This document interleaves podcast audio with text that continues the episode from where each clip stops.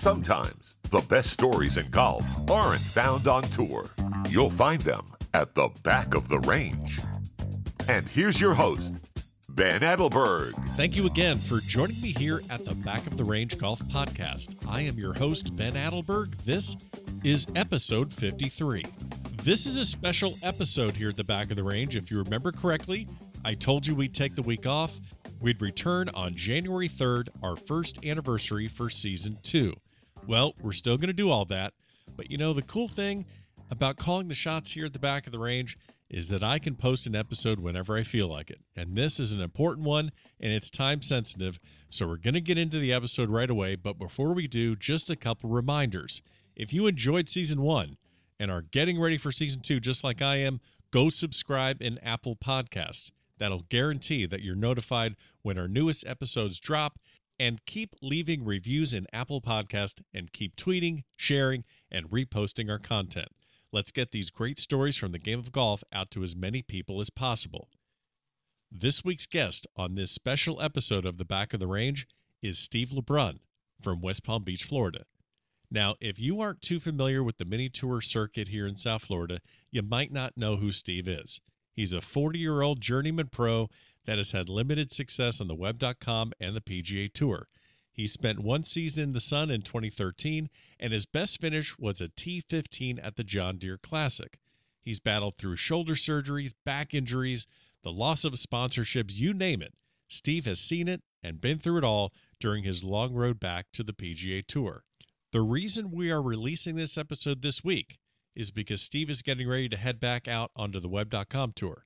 With his back against the wall after three average rounds in the web finals this year, Steve qualified on the number with a final round 62. Steve told the entire story of that round and what it means for him, his family, and his prospects as a professional chasing his way back to the tour. Steve will be playing in the first eight tournaments on the web schedule, so I wanted to make sure everyone is tracking his progress early in the season. Needless to say, we will be sending tons of serious back of the range mojo his way.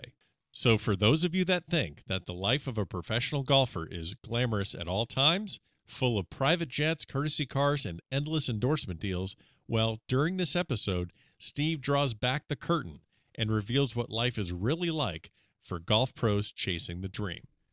So, Steve, welcome to the back of the range. How are you? I'm doing good. I'm ha- I've had a I've had a whirlwind here the last couple weeks. So oh yeah you, well we're going to get into a lot of that. So let's uh, level set for the listeners. So it is the we're recording this episode in december in south florida where uh, everyone hates us because we have the great weather and uh, we just get to go play golf all the time. So you're here at bear lakes country club. It's in west palm beach. They had their pro scratch event. Obviously you are the pro in this uh, in this event. This is kind of a silly season kind of a fun thing just to do on an off week. So uh, who'd you play with? Give me a little bit of information about just your week here at Bear Lakes, and then we're going to get into a bunch of stuff. But tell me about your current week. So I, I played with uh, one of my old sponsors. Uh, his name's Keith Eason. Um, we uh, we have you know we always have fun. We don't necessarily have a chance. He's about a six handicap. Um, you know, if he plays good, he may make one or two birdies around. So if he does that, we may have a chance if I make five or six, and we don't bogey the same hole, which we tend to do a lot of the time. Okay. so yeah, our scores sometimes are not as low as maybe they should be, but uh, but yeah, it's I mean this is always a great, like you said, fun event, kind of the almost to the off season, and it's always something good to to come and play in with the opportunity to, you know, you never know, you may uh, hit the right shot at the right time. Well, you did hit the right shot at the right time. So we're here. Um, we, we, are here also with Scott Turner. He's the owner operator of the Minor League Golf Tour. He was episode 51. So if you're listening and you want to go catch that episode, it is uh, at the back of the range.com. That's episode 51. And so this is a pro scratch event. Yesterday was the it's it's best ball for both rounds, correct? Yeah. Okay. So yesterday you said hitting the right shot at the right time just to kind of level set and give listeners an idea what you're capable of. Uh, I believe you had a, a, two on one hole uh, yesterday. Which hole was that? Well, it wasn't a par three and it wasn't a par four. It was actually a par five. Okay, so uh, doing the math, that's almost like a double eagle. Yeah, almost. Okay, yeah. so uh, what did you hit? What happened? Paint the picture on that one. All right. Well, we weren't really doing much. We were only two under, and we were on our second to last hole, and I had kind of been waiting for that hole because it was kind of one of the only par fives that was in my for me that was sort of gettable. Sure. Um, you could reach it in two if you hit a good tee shot, and I hit a great tee shot down the right side. Um, got down there, it was 220, 223 yards. Okay. Uh, little helping wind. Pin was up front. And these greens out here on the links course are so undulated. There's mounds everywhere. And you, Okay. I mean, you could hit a good shot that catches a mound and goes, you know, 30 feet away, or you could hit a really bad shot and it comes to a foot from the hole. Right. Well, I step up with a four iron, um, just hit it perfectly, uh, right at the hole. I mean, it was turning in a little bit, but it was never left the stick really, and uh, it disappeared. Then it showed itself again, and then it disappeared again, and we were all like, "What? What? Did it come up short? Right. Did it catch one of those mounds that I was talking about? Did it go long?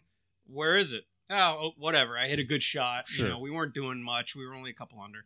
So we start driving up, and there's two guys that are short, uh, short of the green.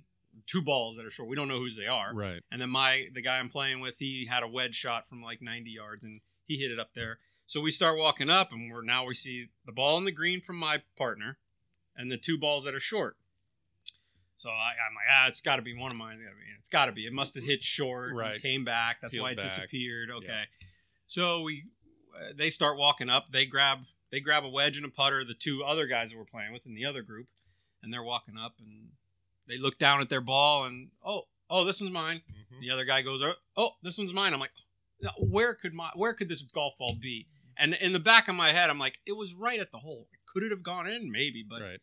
So we walk up, and and the the front edge of the hole was just torn out. destroyed. I mean, it was destroyed. There was all it you could see it when we were about just to the front of the green. And we started getting closer and closer, and the guy's like, "Man, I think it's in." And we got right up to it, and sure enough, the ball's sitting in there, cups blown out, dirt down in the bottom of the cup. I'm like, it's crazy. So we went, we all went nuts. It was even the guys in my, uh, the other two guys that weren't even on my team. First, was- first double eagle. I'm assuming. no, actually, Oh, yeah. this, this, this guy. no, this guy I here. know.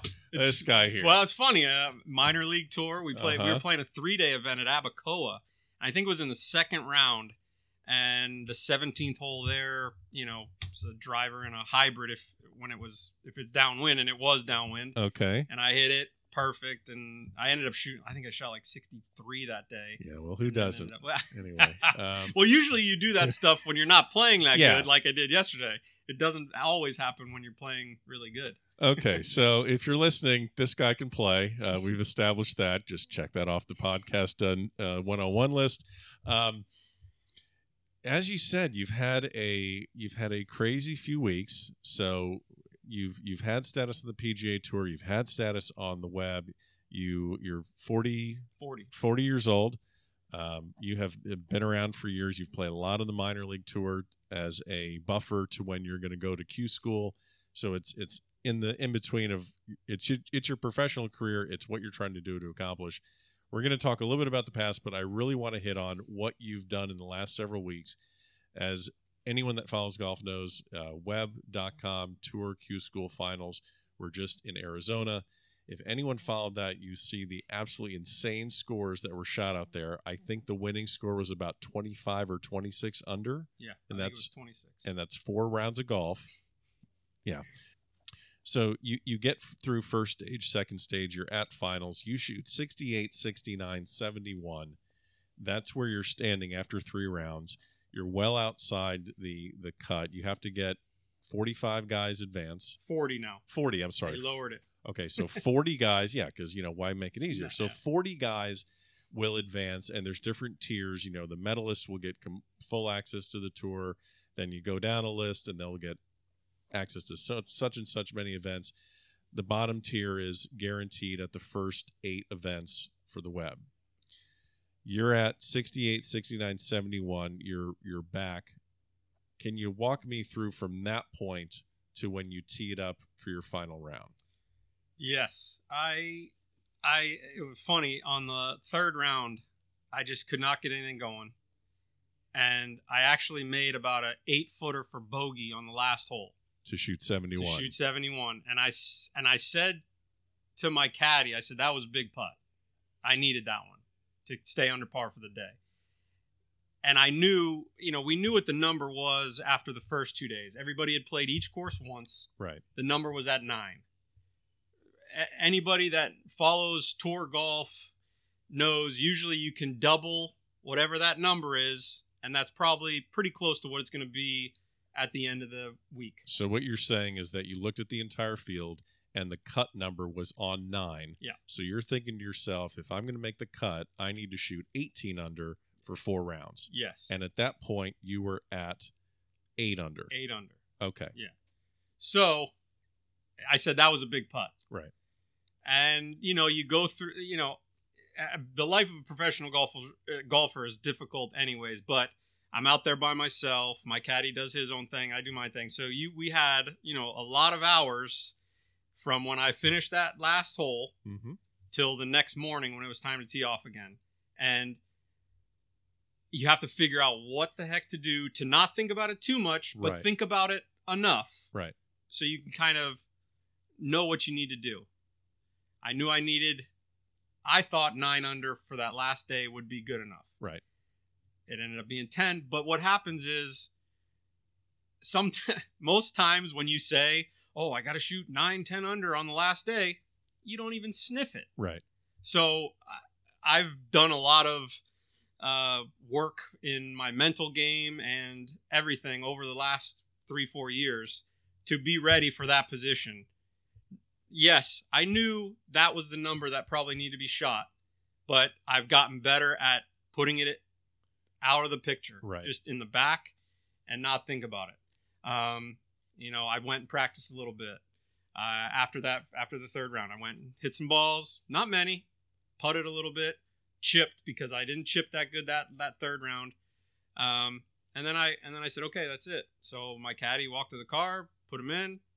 All right, now what do I do now for the rest of the night when I know the I was so far out of it that it wasn't as bad as if you would have been on the number. Right. Like if I would have been 14 and knew I only had all I got to do is shoot, you know, 4 or 5 under, Right.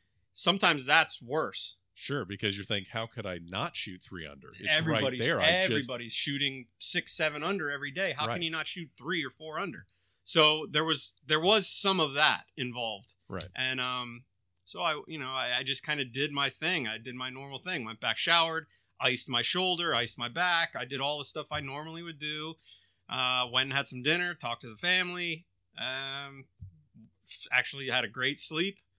Got up at six the next day, and okay, here it is. And I was uh, probably the most calm I had been all all week because I, like I said, I was so far out of it. Right.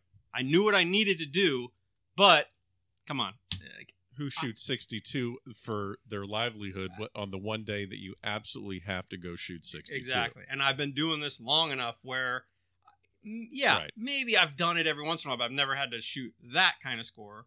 You know, oh, I had to shoot 67 that last day, and and that was amazing. You know, or, or- but a 62, you know, it was Do just, you ever, from when you signed for your card for the 71 to when you teed up 62, did it ever enter your mind what you were going to be doing next year if you didn't, if you didn't make that? Did that thought, did you ever go down that rabbit hole of, many times? okay, But this is one of the things with my new my my mental work that I'm working with a, a, Yeah. a new therapist. who are you working with? His name's John Denney. okay. guy has turned my whole mental game around.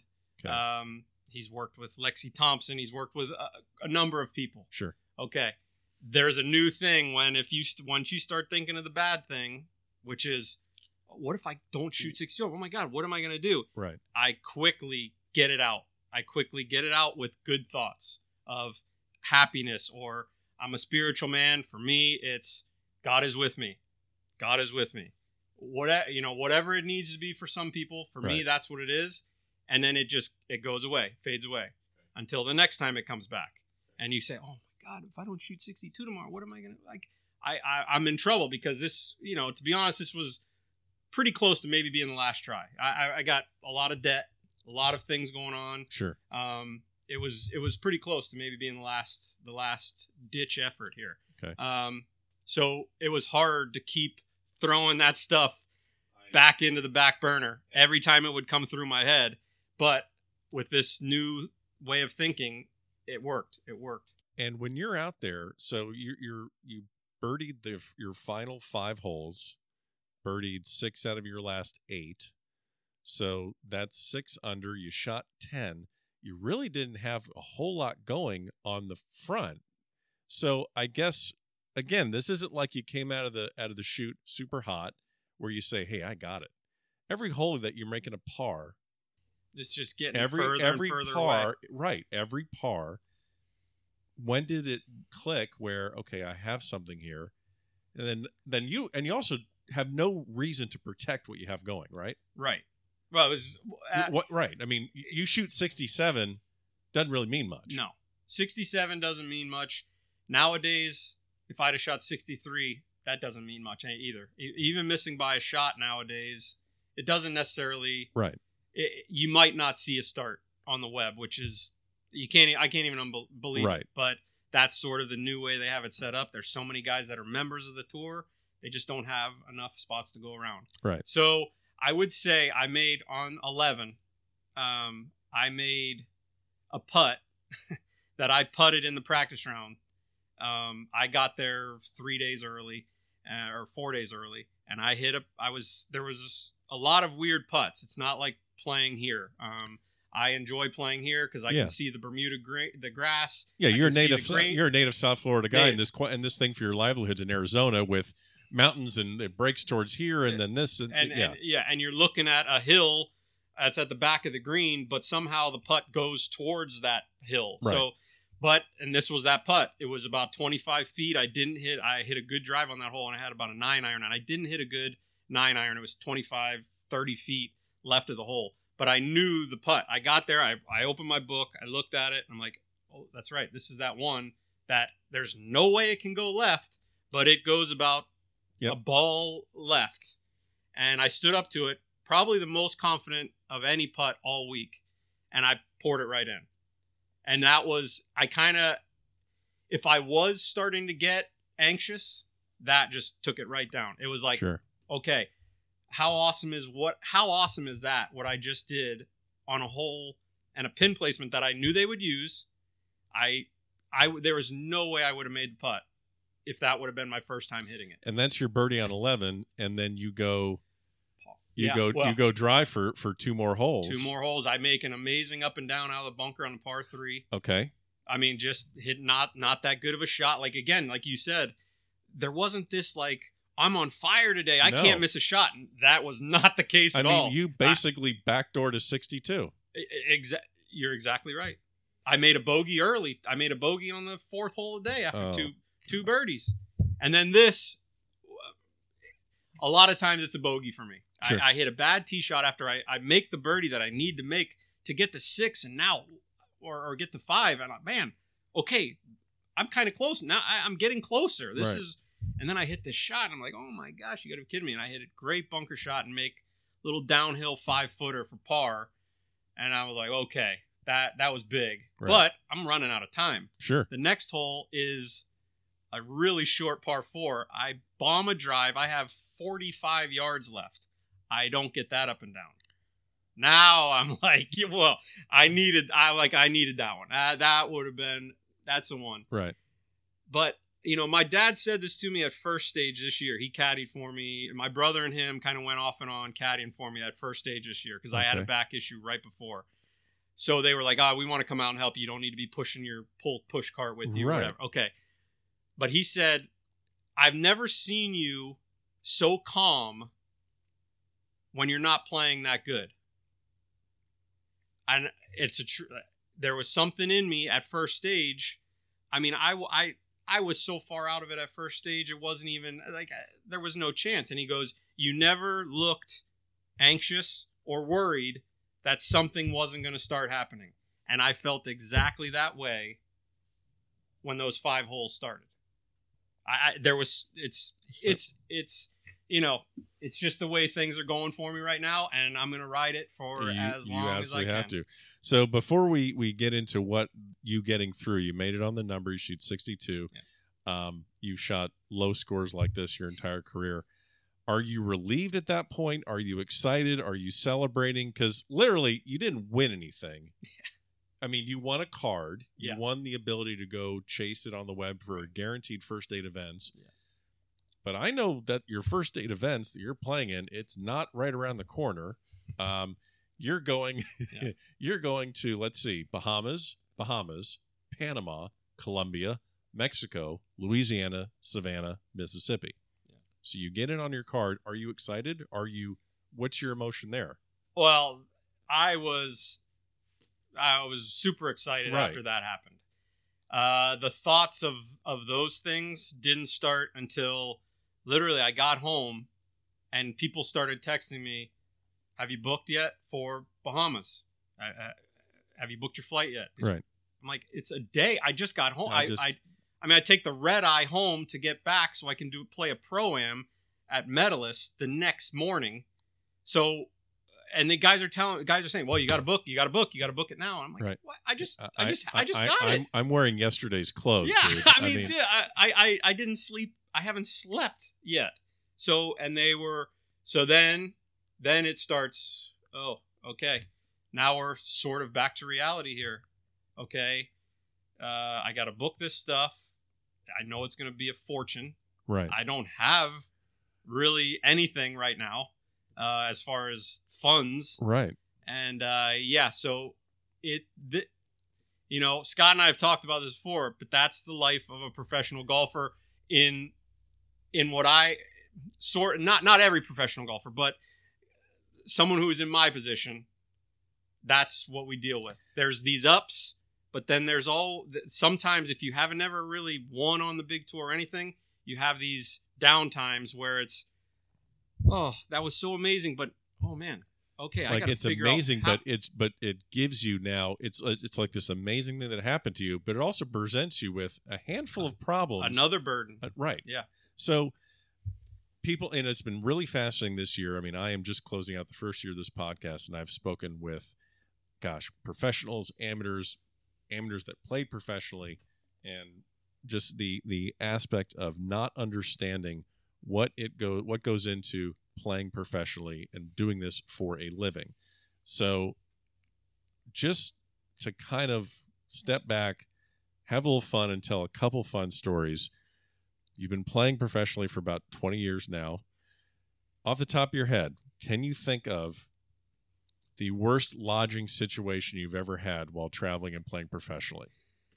Did you hear about this somehow or something for that question to come up because Steve, it wasn't listen. that long ago? Steve, I'm a professional golf pod- podcaster with at least, you know, one year experience. And I bought these microphones at Radio Shack before they went out of business. I know what the hell I'm doing, Steve. Oh, So you and your 62 Well- and jarring four irons, that may be good with what you're doing. But over here on this side of the table, all right. I got my shit together. Well, so let- let's let's let- hear about your your worst lodging experience. I think I'm going to surprise you because I, maybe if you have heard something, I don't I think you heard not this. heard this story, but Okay. something told me I should ask this two question. years two years ago, I was conditional. Uh, 2007. What was it? 2016. I was conditional on web. Okay. I had finished 88th on the money list the year before, so that gave me partial, you know, status. So I was getting into everything. If I got into something, it was last minute. Okay. I got into the Bahamas event uh, last minute. It like literally three days before the event. Fly down there, you know, didn't play good. Then about two months later, they had the event in the Dominican, which is now a PGA Tour event on Right. the same golf course. Yep. And I had been there the year before, so I knew. But I got in literally same thing. I was playing a minor league event down at Emerald Hills, and I'm on the golf course, and I get I get a call. I was probably on the ninth hole. Oh, your second alternate. Oh, okay. All right, great. Uh, I finished the round. I have another another voice. Your first alternate. Oh, geez. Okay, so now I got to figure out how the heck am I going to get down there? Fort Lauderdale, This is Florida. Monday. Fort Yeah. Lauderdale, Florida on Monday, trying to get down to play the following weekend in the Dominican Republic. Yeah, no, of course nothing booked because You're not going. There's no way I'm going. First off, I'm not going to get in. Right. Not this many guys are. I was I was 20th alternate like three days before. Right. So no, you're not going to start booking stuff. Well, I get in the car after I listened to the voicemail. I think we had a playoff. I had a playoff with with Jimmy Lytle, and uh, I won the playoff. But then I get in the car, start driving. Here comes the call. You're in. okay, great. Oh, this is great. You know, I, I want to. I need to play. Uh, I'll make it work. I'll get down there. Um, so yes, please count me in to play. And then there's that. You know, there's that excitement for literally it was like a minute, and then it was oh gosh, how am I going to pay for this? All right, I got to call my wife. Uh, you know, we had, I guess we had just sort of, well, had we just had our third? Yeah, we may have just had our third kid, and uh, she's she's dealing with her and all- all this stuff, whatever. Um, no, she was pregnant with her. Now that I'm thinking of the time, so she was pregnant with our third child, and uh, so I get on the phone with her. Okay, I got to figure out how to get there. So I call PGA Tour Travel. They get me a flight, and they're like, "There's no rooms left at the host hotel. There's no rooms left at the other host hotel. There's nothing. There's a there's you can stay for one night. I think it was I could stay Wednesday night at the host hotel, but then there was no rooms for Thursday, Friday. Then there was one room for Saturday, So and those just- were three hundred and fifty dollars a night, by the way. okay. So, so I said, well, I guess let me get those first, and I'll so secure those for me, and then when I get down there, when I get to the Dominican Republic, I will figure out where I'm going to stay. I mean this this sounds like a great idea. I mean, there's no, I, I, mean, I don't know. I there's mean, nothing. Who who hasn't said yeah, who nothing can go wrong? No. Who has never who has I mean who hasn't said as soon as I find myself in a foreign country, Yeah. I'll find a place to stay. unbelievable. So Okay. the one the the one person at tour travel said listen you go to the front desk at the host hotel i know they have these apartments off site that they're also using Right. and maybe one of those you can get in so keep the room for wednesday and saturday but if one of these is available you do it so i fly tuesday morning to dominican Sure. well, that was maybe afternoon. I get in, I go to the hotel. No, we don't have any rooms here. You know, you have a room I know for Wednesday. We do have a place. There, I mean, this took forever. I'm saying how fast it went. Yeah, I, I was standing there for an hour while they Right. tried to find something for me. Right. And they're like, okay, we have an apartment um, that you can have for the whole week. And I'm like, oh, great. So cancel me for Wednesday, cancel me for Saturday. I'll stay there. Okay, we're going to shuttle. We can shuttle you over there. blah, blah, this whole thing. Okay, uh, how does the courtesy cars, do they pick you, or the, the, courte- there's Shuttle service. there's shuttle service that takes you from the host hotel to the golf course. Right. Will they come and pick me up? How will I get from that apartment to the hotel that does pick? Um. Well, yeah, well, I don't know. I don't know how you're gonna. Uh, you'll have to figure that out. I'm like, oh, okay. I mean, I've done this for a long time. I, I yeah, I was There's always out. a way. There's, al- always a way. Yeah, I was freaked out, but I, I, I got it. I'll figure it out. Okay. Well, so they, they get me there, and now Please tell me that there's a donkey involved Well, where you're riding him. Is there a burro? Where there are animals. Okay. there are animals. I can't wait to hear this. Go ahead. So so we get so I get I get to this place. Now uh, the guy says if you want to go to the golf course, I can take you right now. I said okay. I just want to go putt for a little bit. It's Tuesday. Tournament starts Thursday. Sure. So so I go. I get back. I go to sleep. I wake up in the next the next morning. It's Wednesday. I'm gonna go play a practice round. I get a call while I'm playing the practice round. The owners of the apartment that you were staying in have decided to come home, and you need to get out of that apartment within the next couple hours. But we have something else for you. Don't you worry. We got you figured we out. We got you another spot. Were you, by the way, were you basically illegally squatting at this apartment and they I just might have and they just didn't tell well, I, don't squatters don't pay anything. I paid 250 nights. Oh, 250 bucks for the first night at uh, this place. So I don't I don't know. That- it's a different yeah, type of squatter. It's a got- it's kinda- a bad Yeah, you squatter got who has there. to pay. All right, so you, you So- get out of there. I go back, so I get back to this place. I gather up all my stuff. Somebody comes, takes me to this other place. I have to return the key. Now I'm even further away.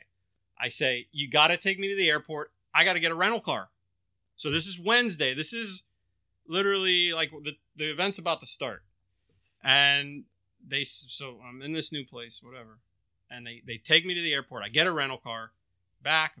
Now it's, you know, nine o'clock at night. I've I get into bed and there is the biggest frog I have ever seen in my life in the bathroom which is right next to the bed.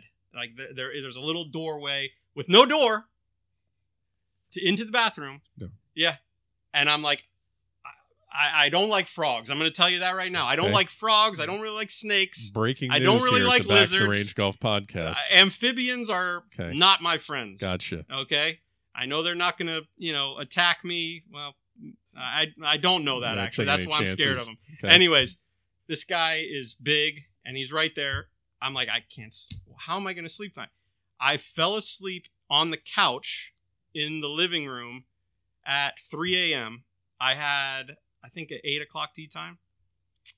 Get up, go through my warm up routine, do all that, get to the golf course, come back.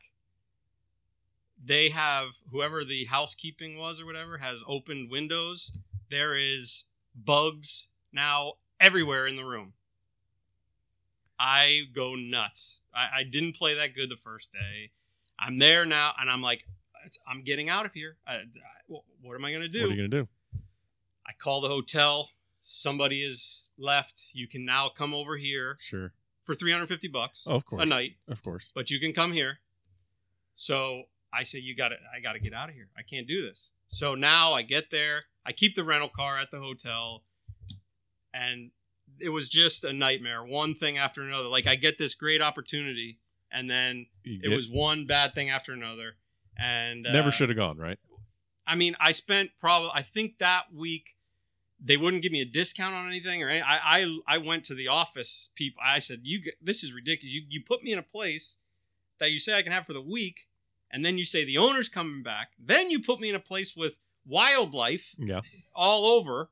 That comes. That's, that's yeah. I guess it comes with the Comes with- territory. I don't know. But so this is a great story, but it also illuminates the other fact that if people are watching professionals on the PGA Tour web, whatever, and they think they got the clothing deals, they got the travel deals, and out they're on corporate jets and stuff like that.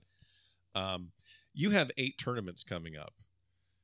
Can you maybe explain or anticipate or even project how what the cost of something like that is before you ever tee it up and and you have to make a cut to make any money.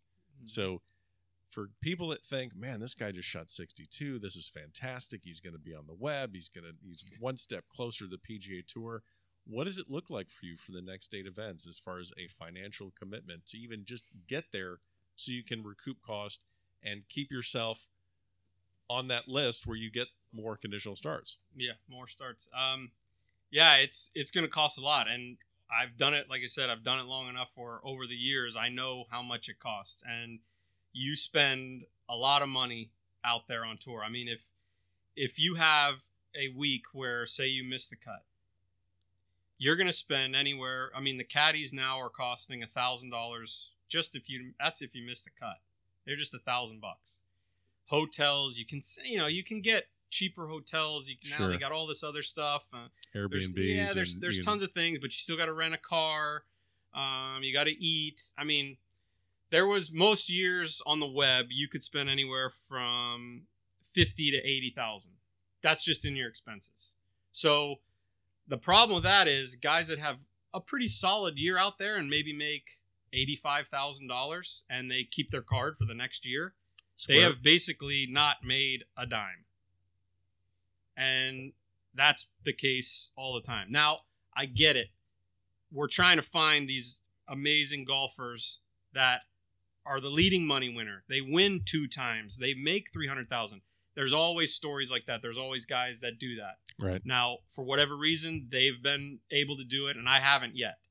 But so I've had a lot of those years where you make 85 and you just spent 70 Sure. and it's it's not it, you think it's a good feeling because you're staying out there and you're getting another year but it's really you, you really sometimes you're in the negative when it's all said and done Right. after you've paid your bills and you've paid your mortgage and you paid everything like that so as far as these first few events i was looking up the rooms i mean the, the- they re- you know i don't want to eh, they really should have held some rooms for us Sure. guys that got their card out there Of course. because the guys that are that kept their card from last year booked early. they booked three months ago and they got all of the I say cheap. They got the They got the room expensive- block. They got the room block that they had reserved. exactly, Right. and and you know those you can deal with those prices. Now I'm looking. The only the one hotel that I that I'm probably gonna end up is 255 bucks a night. That's before tax.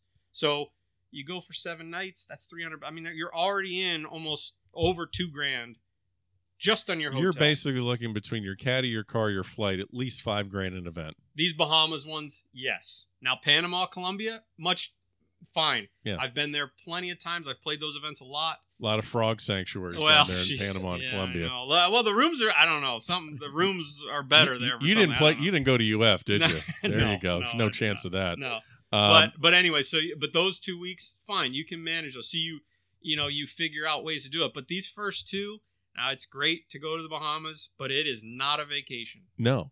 I Well, mean, it's a well, you spend about as much as a Right. vacation, but it Well, and it's fascinating because you know I look at this schedule that you have coming up here. I'm thinking, man, that's a cool like Latin America golf trip and hitting Louisiana and Savannah's a cool city. Do you even get excited about the fact of where you're going? You're going to work. Yeah, it, that, that's that's a good question because there is the last few years uh, that work. Yeah, it's become that more this year. I don't plan on having that feeling. I'm going to try my best to enjoy where I'm at. Right. Because two years ago or last year, I wasn't in that position. Um, I think, and that's just that's another mental thing. You know, I'm learning, and uh, it's that that's fine. But yes, for I got I got status. I made uh, what was it? It must have been 2015. I had full status in 2015, and it was such a job because I was so freaked out about every if, little thing, if, the what if? money. Right. I can't. I don't have. I don't. I can't afford. I didn't have a. I had a sponsor that wasn't staying on board, and um, yeah, it's it is. It becomes that, but it. You don't. You, You don't want it. no, You want you don't you never want to say to, to someone, I gotta go I gotta go play Yeah. golf now. in the Bahamas. I gotta go work. Yeah, I got to go to the Bahamas to play this tournament. Oh no, yeah, it's got to be. It's going to be expensive, Right. and it's not where I would choose to go. But I'm going to be excited. I'm going to go give it my all, and I'm going to do the best I can. Absolutely. You know, but that's yeah. You mentioned sponsors. Um, they come in handy because you need the uh, support, the financial support to get yourself in a position to make it to the next level. Without that, you just you, you need that financial assistance. Um, how much does that affect your mentality when trying to go do your job, knowing that it's not just you, but you have a sponsor? How do you even find sponsors? I mean, do you, is it just relationships? Well, the first one I had when, right when I graduated college, he used to he was my old all star baseball coach. Okay. and we stayed close with his family and i got done with college i had a good senior year and, and i had said that i wanted to try it he goes okay i'll give you a little bit to get started sure. and i had him for six years and we did the same thing it was always a small amount but it was enough to sort of you know get you started for the year Right. um, and then the other one is uh, through my coach. I met somebody, and then playing in this actual event that we're at here today, the scratch, the pro scratch at Bear Lakes. I met my my most recent sponsor uh, when we played together, and he was with me for about three years, three Right. four years. So, um, but the last three years I haven't had anything, and it's it's tough. It's tough because of what you have, like we just talked about, how much you know you have to somehow set aside to pay for the year, and it's just unless you're winning and unless you're finishing top five, and that's what people don't understand is that we're not all, you know, not all- rich and we're not all having the time of our life right. and you know going to Ruth's Chris for dinner every night and and all these things. I mean, there's nights when you're having Wendy's because you're trying to save as much as you can, and that's not what you should be eating Right. before you have to go walk 18 holes and play in a tournament. I mean, you can, and I've done it, and Sure. I've played okay doing it, but the guys that are really, you know, they they have help. The guys that I, I mean, they have help somewhere Right. wherever it comes from. Um, but I'll most relate most of them are just through relationships that you knew, know somebody. Um, I have, you know, I'm I'm keeping my options open right now. Like I'm I'm actively looking and Sure. speaking to people that I know, people that I've played in proams with in the past. Um, does your business maybe want to help? To, you know, anything, and you know, nothing's come up yet. But again, I've been, I mean, I've just since I got this status, it's been a week. I mean, it was this time last Sure. week when I was probably making the last putt on the last hole on, in Arizona to get it Right. and I've been nonstop since then. So I haven't really had a time other than just texting people, emailing people, talking every once in a while to some people about is there any possibility of this happening because Sure. I got to start booking flights. Right. And if not, I'm just going to be you know, like we're last night my wife and I were we're going through the credit cards and how much do we have left on each one? Like where can I put the hotel? Where can I put the you know, the flight? So it as much as it's so exciting to be back out there, Right. there is a lot that I'm thinking about right now, and it it stinks. and and you gotta Should buy- just be thinking about golf. exactly right. You have to think about playing Yeah, golf. yeah, um, yeah. let's talk a little bit about golf fans see that someone has status or they miss a cut or they they they drop off a tour then they reappear. Everyone may think that okay, well that guy didn't get through Q school this year, and then um, you know next year they go just go to Q school. Well, it's not like you sit out for twelve months. And just you know watch the PGA Tour on TV and then okay. So we're going to speak about how important it is for the minor league golf tour, especially being here in South Florida. You're a South Florida guy. How do you approach playing the the minor league golf tour? Is it again an extension of well, this is a job I got to go play this Tuesday event at Abacoa? Are you mentally working on things? Is it part of your your you know? Explain to me what your thought process is playing this the minor league golf tour. Well, it is definitely a job. Right. This is this is my job. It's professional golf. Right. And whenever I can play, I try to play. Gotcha. It's just like any any other job. Now, there's days when I won't play because I feel like I need to go work on something. Gotcha. So I go practice. And as far as like you said, the guys that don't make it through Q school and what are you doing all year until the next time there's Q school? Yeah, we are You're uh, playing we are anywhere you can. grinding and trying to figure out a way to pay the next bill to um, get your game to a place where that and when that next year comes around, you are ready and there is nothing that's going to hold you back from getting through. And I mean, I've said it to Scott many times, and that's where that minor league tour, um, it has just been for me. It's been a godsend because I don't know what I I don't know if I would have been able to keep going for as long as I have without it because Right. You mentioned that, well, the- earlier this year, you won one of their Q School series events, which paid for your Q School entry fee. Right. So if you have to go back and think about that event right there, that event probably is just as important as your 62 in Oh. the in the web final. Oh, for sure, because because that's that's uh, five thousand dollars that has to be put on a credit card Right. to pay for a chance at Q School. And Scott puts on an amazing. He does it four four or five times a year, where we have a chance to put up some money, and if we win it, you got Q School paid for. And I mean, it is. I mean, we talked about it. The burden that's lifted when you know that five thousand dollars for Q School doesn't have to be on a credit card because we all know how hard it is to get through Q School. Right. Sometimes that five thousand is just like, oh, here PGA Tour, here's five thousand. It's a donation. I'm just going to donate five thousand dollars to Right. you because I'm a nice guy. That's basically what I've done a lot of years. You know, I may make it through first, or you know, but then miss it second. And even if okay, I make it through first and second, then go to finals and and and and maybe don't play as good, it's the same thing. Sure. So uh, it's it's huge. It's huge to have those for for myself and for other guys that are in the same boat. Right. I mean, it's you don't see it very often. There's not. There's nowhere else. I'm, I'm sure there's tours that have this kind of thing, but Sure. it's Yeah. this one. This one's been amazing for me. Like I said.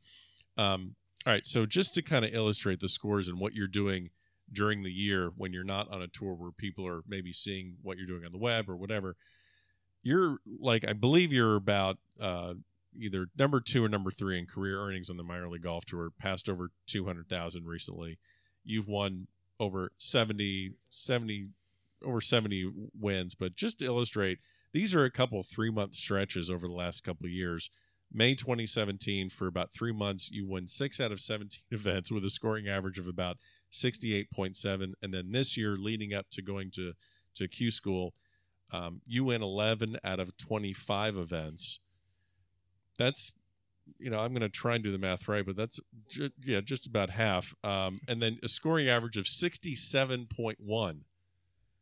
I- I mean, and everyone that's reading that and listening to this saying, how is this guy not just kicking the hell out of people on the big tours?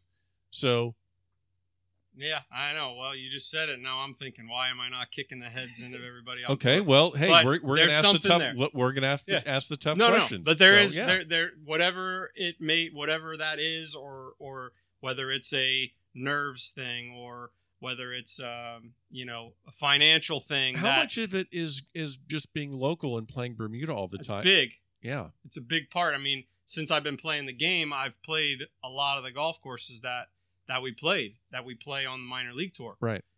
but I don't care how well you know a place. The, most of those wins were by one. I Right. shot a 62, somebody else shot a 63. I shot a 64, somebody else shot a 65. It's not like I, you know, no, I'm, I'm, you know, we're, we're trying to figure out where that is, and that that tour is so competitive right now with young kids that are coming out of college that maybe just haven't had a chance to go to Q school yet, or they're they they move here, they move from you know the Northeast to like I want to play, I want to be a professional, I got to find something to play in. They're hearing about the minor league, they come down here, and these kids are hungry and they're fighting. And yes, I have an advantage on some of these golf courses hmm but I still feel the same nerves when I step up on the 17th hole and I have a one shot lead and I know, you know, so and so, you know, new young guy out of college is on 18 with, you know, probably going to have a chance for birdie. So I'm probably going to be tied. And I know that there's a big difference between first and second. If I'm first is $800, Yep. second might be 500 or 450. What's the that's a that's what, a what's the biggest thing that you saw this year at Web Q School Finals that is different than what you've seen in maybe five years ago or ten years ago? The scoring that's kind of an anomaly because it. I mean, you don't normally see people Mhm. winning at twenty six under. They're great players, but you know maybe the course conditions, yardage, things like that. Or is there something that you're seeing different this year that you just maybe didn't see five or ten years ago? Yeah, I mean the kids now have no fear. Okay. I played with a kid in the first round, well, the first two rounds at finals. He's still in college. Uh, I'm gonna butcher his name. Braden Thornberry. I Yeah. think he goes to Ole Miss. He he just turned pro. did he turn pro? did okay, because he was saying he wasn't going to turn pro unless Yep. he. Okay, so Yep. he turned pro. He won the NCAA uh, um, individual championship, I believe, two years ago. Right. Okay. So this kid just freewheeled it the whole time. A ma- great game, but it didn't look like there he had a care in the world, and that's what it, that's the difference between someone, not just me, but Right. guy, someone my age who has had the heartaches and the the close calls. Young guys they don't have that. And it's different now because how they're grooming them when i was in college we didn't get groomed to go be professional like these guys are now. I mean i graduated in 2000 i don't remember what year all this started but these kids are coming out and it's like they've been on tour for four years already because they they were groomed at college playing amazing golf tournaments traveling all over the place playing against other amazing players playing the best golf courses i mean we used to play muni courses for tournaments when I was in college. I mean, it's it's not even that is the that if there's anything that's the biggest difference. Whereas these guys they show up now, and they could care less who I am, who anybody is. They go and they do their thing, and and this kid, I mean, he shot ten under the first day, you know, and then he he he ended up not making it. That's where that's where what I've done. I have I know that it's a long race at Q school. Right. It's not just that one round. So I knew, like, even after I kind of went down a little bit, six, whatever it was 68, 69, and 71, there's always a chance. Always a And it's a long race, you know? And Even the year I got on the PGA Tour, I mean, I shot. I was leading after the first day. It was the last PGA Tour Q School, and I shot 63 or four the first day, and I was in the lead. You know, six rounds back then to get your PGA Tour card, and I had never. I had come close a couple times, but never really. And I did an interview right after, and I and the guy's like, "Well, you got to feel great that you're in." I, I said, "It's a long race. Long race. I got a long way to go. I'm just going to try to keep doing what I can do. And, you know, I ended up finishing second that year. So, um, and getting PGA Tour card. So there's that.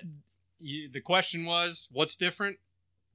These guys are so groomed and ready that they, So it's maybe Yeah. not so much about equipment or how far they hit it. It's more you think it's because they all hit it far. Everyone Yeah. hits it far. no, So it's all it's all mentality where they're like, oh yeah, we're just gonna go play golf. Exactly. What, we're just playing golf. Oh, it's just what this course? Oh, geez, we played we played uh, uh, Riviera this year for something, or we played Kiawah Island, or, or we went to Hawaii and played, and I, and we're like, oh, oh, okay. And then so this course that they played on, that we played Q School on, I mean, they're not scared of it at all. That you know, there was some holes that I was was scared of in the practice. I'm like, man, I got to really think about this hole because you could make a big number here, and that's gonna it hurts them sometimes Sure. but it it also they have this way about them you know and you know i've learned to overcome those holes that you're scared of. You either play them safe or you just figure out a way to get it in play or, or whatever.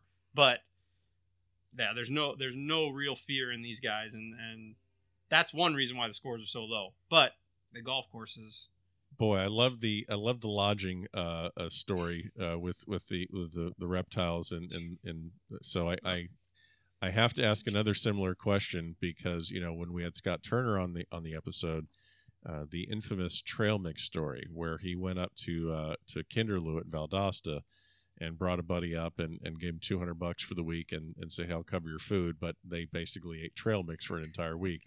so, um, can you tell me a, a the worst food story you may have had where uh, whether it's just nothing's open and you're just eating, you know, gas station burritos or i uh, wouldn't eat uh, yeah. So, um, can you think about Uh, a situation like that? well wow Way too many Uh, probably. yeah, well, maybe, but I I don't know. I'm I'm I like to eat, so I plan my meals pretty well Okay. for the day, whether it's whatever it's going to be, whether it's going to be a lousy eating day or if it's going to be a good eating day, or if I'm going to skip lunch because I know I'm going to go somewhere good for Sure. dinner. Um, but I've seen lots of guys, Mexico guys, get sick every year, and I don't know why they do it. it this is there is great food at the host hotel. Okay, yeah, it, you're gonna pay a little bit, but we all know what can happen to you if you eat the wrong thing in a different country Yes. Every year there's always half the field goes to this taco stand that's right outside the hotel and more than half of them get sick right at the beginning of the week. Do and you- some of them they they have to withdraw Oh my god but it, i'm just like what? You, you gotta what are you doing? You know and, and they hear the stories like oh yeah my buddy last year got sick well why would you go there and eat? you got to be well. That that's maybe why, they got better Yeah, I don't, Maybe yeah, they- yeah, they cleaned yeah, up a yeah, little? I looked Ah. at yeah, I looked at it on on El Yelpo, and uh, Exactly. That's, racist. Yeah, I'll, I'll well, edit that out. that's yeah. shit. Yeah, I looked on. I looked on El Yelpo. I looked on Yelp, and yeah, they've really yeah they've they've improved. Um, you can't really play golf in Latin America or Mexico without rain pants in your bag. Is that true or false? Oh, I always bring them. Yeah. Yeah, yeah. Oh yeah, you have to. Got At it, got it. Panama, it rains at some point every time. Yeah, I was actually going towards the you know you shit your pants. You Oh, well, that's, yeah. that's kind of the direction I was going. Oh yeah, my bad. Yeah, That's okay. No, No, we're right. gonna- we're- I, well, see, I would never. I don't because I would never do something like that Right. to put myself in that. You're you're a you're a veteran. Veteran, You're, man. a veteran, man. Wiley, Wiley, Wily veteran. veteran. Not gonna go eat at the taco stand. I'm not gonna, you know, wait to eat too long when all the restaurants in Panama are Yep. closed. No, I, I got it. I got it. So you're you're looking forward. You got these eight events uh, uh, on the web. Um, you said you want to think positive about it. You want to think about you know the opportunities that lie ahead, not the the details, the financial details that that cause you to or that you're going to have to deal with to get to that point. Um, what are what's the one thing? What maybe what's the one person you're looking most forward to seeing? What's one of the, the courses you're looking forward to? You know, what what's something that's really got your eye? Like, man, I, I can't wait to get there. I can't wait to get to Panama. Okay, I've played good why there. why Panama? because I've played the go- the Okay. golf course. It's like playing here. Okay, It's windy as heck. okay. The only difference is there's some hills, but it's so windy. The greens are hard as a rock. They're firm. Um, it's Bermuda grass. Yep. I can see every single putt, and I've played good there a lot of times. I've been down there probably seven, eight times okay, and I've had, you know, four or five top tens down there. Great. So I like that golf course.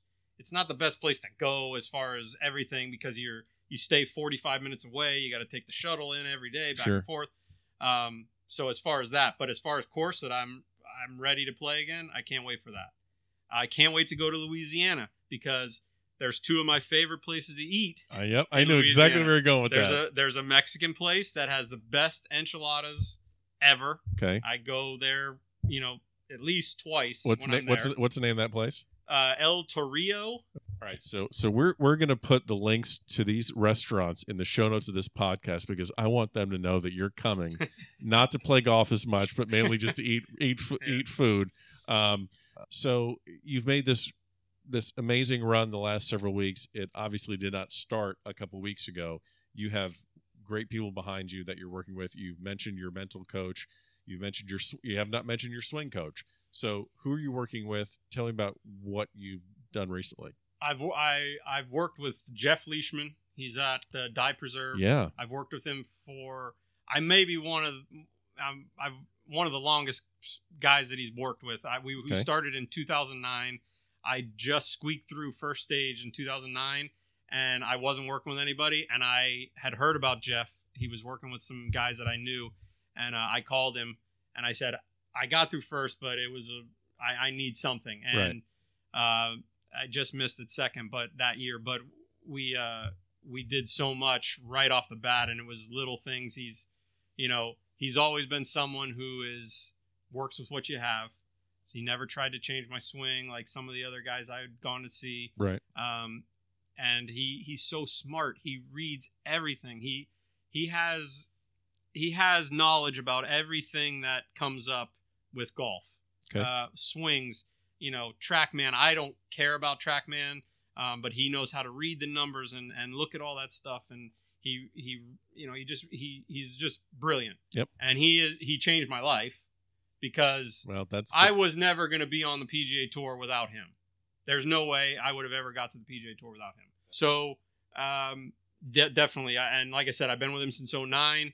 We uh, we we see each other. You know, uh, there's not much to work on. Not that I'm saying, uh, oh, but I we know I know I've worked with him for so long. I know when I'm doing something wrong, right. and I know how to fix it. okay. It's because of him. Right. Now, if it's, I, I always see him right before something big. Like I saw him before first stage. I saw him before finals. Um, So you're you know, more so you're more checkups. You're not a lot tune ups. Exactly. tune ups and checkups. Okay. Exactly. You're not- Exactly. you're not- But what for the beginning, I was seeing him a lot. Like at when we first Right. started working, I, we were working a lot. He comes out to the events a lot. Like when I was on tour, he spent the whole week with me at Hilton Head, and I was leading after the first two days and had the best finish I had out there on the PGA Tour with him out there all week. And it was just, ju- there's just a comfort when you have somebody who you trust out there with you, watching your every step before the rounds, after the rounds, during the rounds Sure. and and seeing oh and and and building on that stuff so um yeah he's been he's he's been amazing So uh, we have a segment at the back of the range that's called the quick bucket, casual and light and just silly questions, but I enjoy asking them, and we've gotten to some serious topics during this episode. So let's just completely eradicate all that nonsense and just have a little fun here. So, um, would you rather see Roy McAvoy win the U.S. Open in the movie Tin Cup? So change the ending of that movie, or would you rather completely eradicate the existence of Caddyshack 2? I you got to get rid of Caddyshack 2 Love it. Yeah. Yeah. Would you rather play a golf tournament without tees or without wedges? without wedges Really? I got a lot of shots man Okay, I got that a lot of yeah. shots. See, that's that's the veteran answer because everyone. How am I going to hit off the tee? everyone, everyone's Boy, everyone is getting. you could bang in there, you break your driver. a lot of Uh, people are no, getting a lot of people are getting rid of the tees and just hitting two irons. They can't live without their wedges. No, no, I, I got, I got lots of, lots of shots. Around Okay, uh, let's see here. Hmm. Would you rather win a PGA championship or play on two losing Ryder Cup teams? I'd rather win a PGA championship. Okay. Yes. Uh, Tiger Wood, I'm sorry, Jack Nicklaus won the Masters in 1986. We are sitting at Bear Lakes Country Club. I feel that we probably know where this answer is going to go, but Tiger or Jack Nicklaus won the Masters in 1986. Compare that to a victory of Tiger Woods winning his fifth green jacket. Which would be the more substantial victory? Oh, Jack's. Okay. I mean, I remember as a kid watching that, and you hmm. remember, I, you remember how the Masters used to be. Of course. You didn't You have internet. Nope. There was no internet. No and front you nine, waited no fr- all day long Yep. for that coverage to start. And when that music started playing and they'd start showing the highlights, so and so's making a charge. You were, I, I I'm getting goosebumps right now just Yep. saying it because I can remember those. That that that made me love that tournament Yep. so much. I mean, everybody loves the tournament, but I loved it so much more then than now. There's just it. I get it. You got to do it now. You got to have all the coverage, and I do like seeing all the holes and stuff. But I remember, man, when they would come on right when that coverage starts, and it's like, oh, Nick Faldo's making a charge here Yep. today, or Yep. and then when when it was Jack making a charge on that Yeah, Sunday, everything just um, shut down. just- oh, that was crazy. We've talked a lot about the minor league tour. We talked all about the web, but you know, I can't let you off the episode without giving at least one story from your time on the PGA tour. This could be completely random to someone you played with, a place you played, just any fun anecdote about that. That's exactly where you're trying to get back to. Maybe something that you want to get back to, a tournament that you want to play again. Well, first of all, the one that I can't wait to get back to is Pebble. Okay. I know a lot of guys don't like to go and play it because you got to play three courses and you got to it's a pro am and all that stuff. That place is magical. Yeah. All three of those golf courses we play, unbelievable. The first time I played Pebble was that for when I was on the PGA Tour. I cannot wait to get back there. That that place uh, is so special. Uh, I didn't even play that good, but it didn't. matter. I birdied Didn't the matter. 18th hole in the tournament. It was just just awesome. Just couldn't couldn't have uh, couldn't have been any better. Um, as far, I can't wait to play another U.S. Open, Pebble this year. I am so fired up about that U.S. Open. The, I played the Open at Olympic, and it was the that was the best. That was in 2012, best Yep. experience ever. Um, Webb Simpson. Webb Simpson. Yep. Yeah, I shot one under in the third round, moved up the leaderboard, made the cut on the made a 40 footer on the eight on the last hole on Friday to make the cut on the number at eight over. Oh God. Oh God. Yeah, and two holes before, I made a 50 footer for par to still to To keep stay it in it. going. Yeah. Um, golly, something on tour. I mean, there was so much. I- the things that I remember most about the tour was how it finally. I finally got to see. I finally got to see how it really is Right. when you're watching PGA Tour on TV. They're really only showing the guys that are birdieing everything, Right. hitting every shot perfect. I am not going to name any names, but I played with so many guys that are PGA Tour winners, and they hit a lot of bad shots, a lot of the time, Right. and it just showed me, for real, finally, it does not have to be perfect. And you Oh, draw the curtain back, and you look. You look by the curtain like, huh? yeah. Oh, Because you're thinking just everything. Everyone's sitting at oh. three ten down the middle, Oh my gosh! and I- just everything's and just I have Monday. I had Mondayed into events before, Sure. and I played the Open in 2012. So I, I, I'd seen it, and I'd go and watch golfers, and I'd see some bad shots. But until you're in there, and I've listen, I've finally reached that pinnacle. I'm on the tour. I'm, I'm, pl- I'm actually playing with these guys full time, and I'm like week to week, and you're like, this guy is hit, doing this, and he's, and he's, uh, you know, multi-millionaire. And I was like, oh, it kind of was a, a calmness. It was like, sure. oh, I don't have to be be have to a, be a world beater. Exactly. You do not have to be perfect in that in that game on the PGA Tour because and even if you're not perfect for 3 weeks, Right. it only takes 1 week out there. And that's where a lot of those guys they stay out there.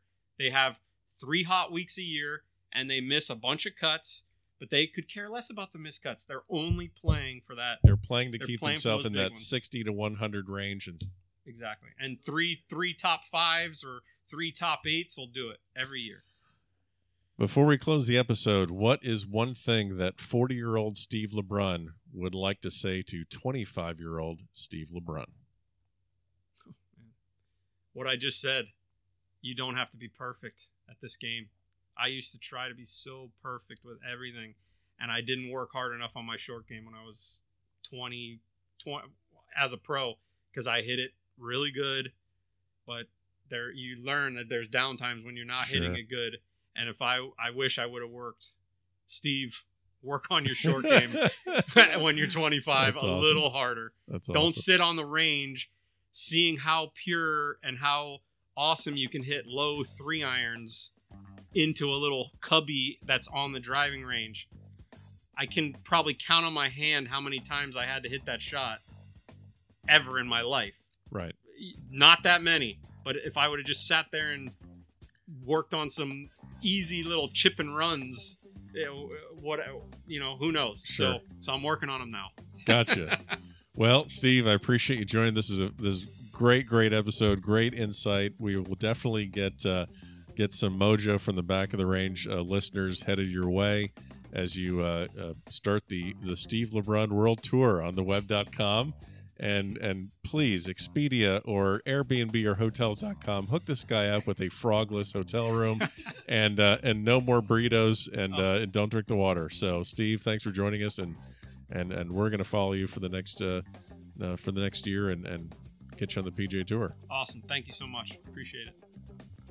And there you have it, our final episode of season one. Special thanks to Steve LeBrun for joining us this week. We wish him the best as he chases down that PGA Tour card. He's playing the first eight events on the web schedule, so make sure you tune in and follow him. Wish him well. Shoot him a message on Twitter. All of his contact information is in the show notes of this podcast. So, for the final time in 2018, thanks so much for joining us here at the back of the range. We will see you next week for season two here at the back of the range.